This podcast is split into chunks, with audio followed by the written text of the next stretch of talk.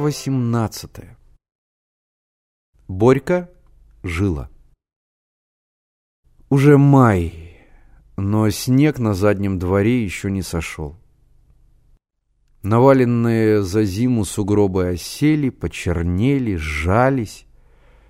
Но защищенные восемью этажами тесно стоящих зданий не сдавались солнцу, которое изредка вползало во двор и дремало на узкой полоске асфальта на белых квадратах классов, где прыгали девочки.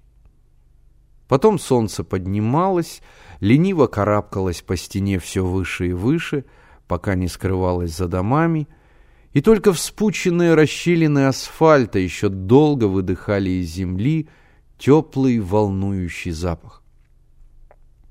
Мальчики играли царскими медиками в пристеночек.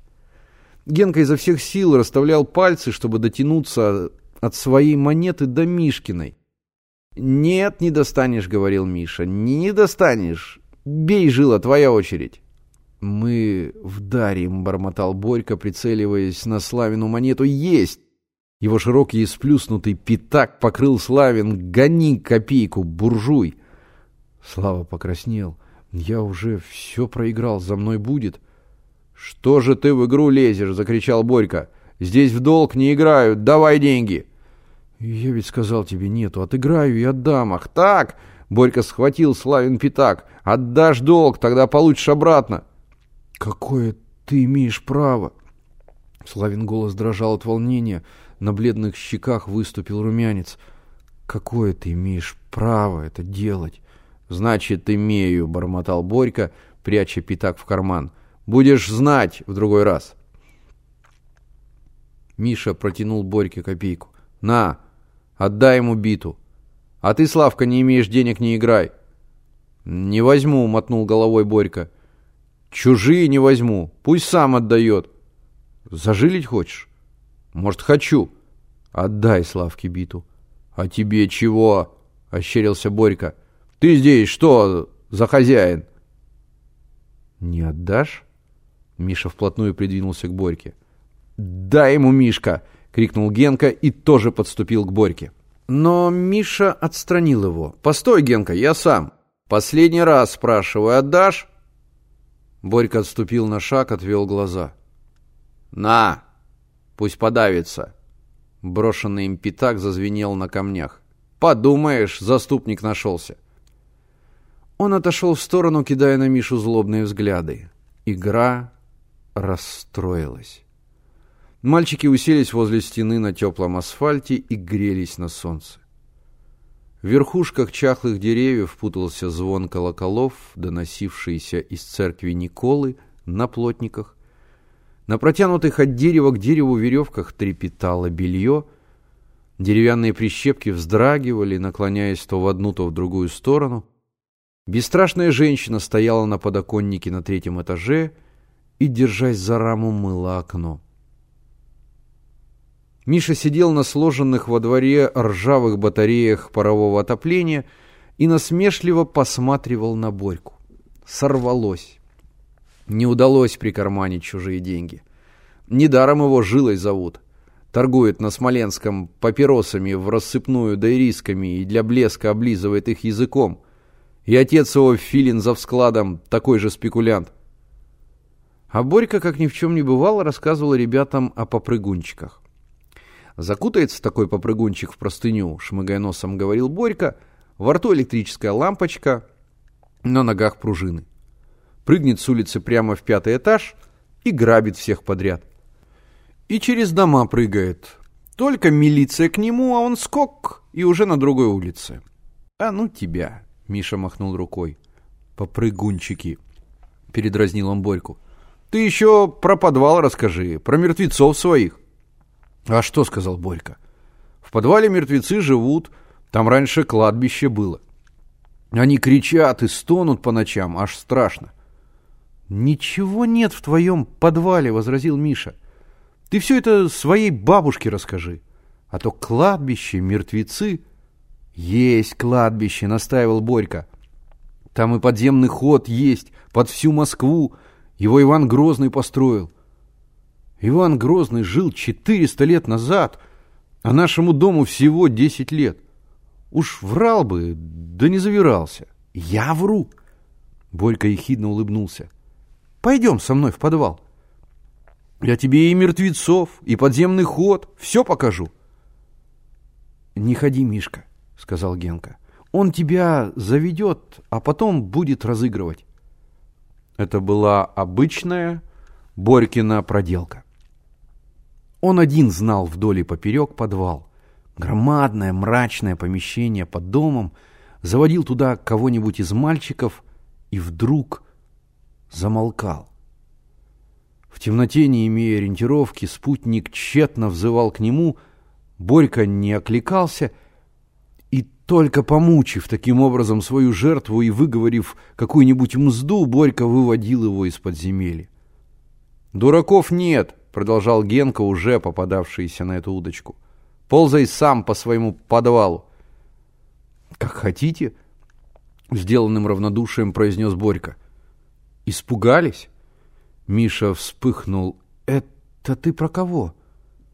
Про того, кто в подвал боится идти. Ах так.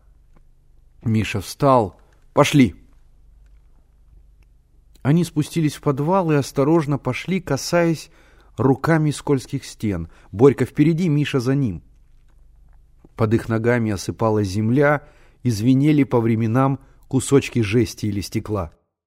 Миша отлично понимал, что Борька хочет его разыграть. Ладно, посмотрим, кто кого разыграет. Так они двигались в темноте, и вот когда оказались в глубине подвала, Борька вдруг затих. «Начинается», — подумал Миша, и, стараясь говорить, возможно, спокойнее спросил. «Скоро твои мертвецы покажутся».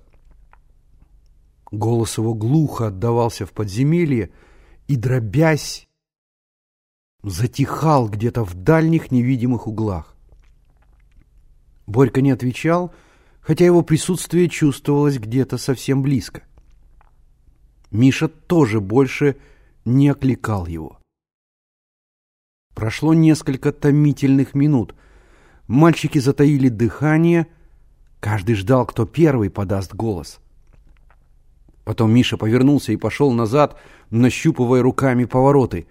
Ничего, он сам найдет дорогу, а как выберется, закроет дверь и продержит здесь Борьку с полчасика.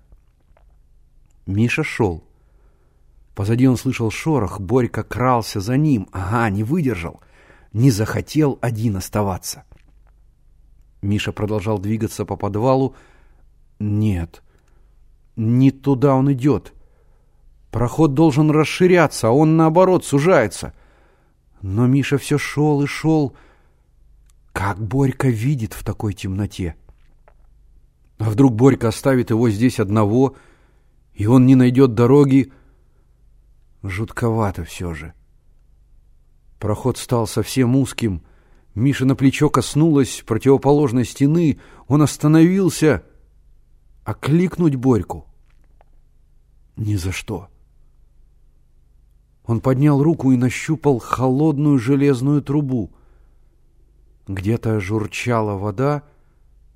Вдруг сильный шорох раздался над его головой — Ему показалось, что огромная жаба бросилась на него. Он метнулся вперед и полетел вниз. Когда прошел первый испуг, он поднялся. Падение не причинило ему вреда, здесь светлей. Смутно видны серые неровные стены. Это узкий проход, расположенный перпендикулярно к тому, по которому шел Миша, приблизительно на поларшина ниже его. «Мишка!» Вверху зачернела Борькина фигура. «Миша, ты где?» Миша не окликался. «Ага, заговорил, пусть поищет. Миш, Миша, где ты?» — беспокойно бормотал Борька. «Что ж ты молчишь, Мишк?» «Где твой подземный ход?» — спросил Миша. «Где мертвецы? Показывай». «Это и есть подземный ход», — зашептал Борька. Туда нельзя, там гробы с мертвецами. Боюсь я твоих мертвецов. Миша двинулся по проходу. Борька схватил его за плечо. «Смотри, Мишка!» — зашептал он. «Говорю тебе, идем назад, а то хуже будет. Пугаешь?» «Мы без фонаря все равно ничего не увидим. Я завтра фонарь достану, тогда пойдем. Знаю я тебя». «Чтоб мне провалиться на этом месте. А не пойдешь назад, уйду и не вернусь. Пропадай здесь». «Испугался я очень», — ответил Миша, но полез вслед за Борькой. Они вышли из подвала. Ослепительное солнце ударило в глаза. «Так смотри», — сказал Миша. «Завтра утром». «Все», — ответил Борька. Договорились.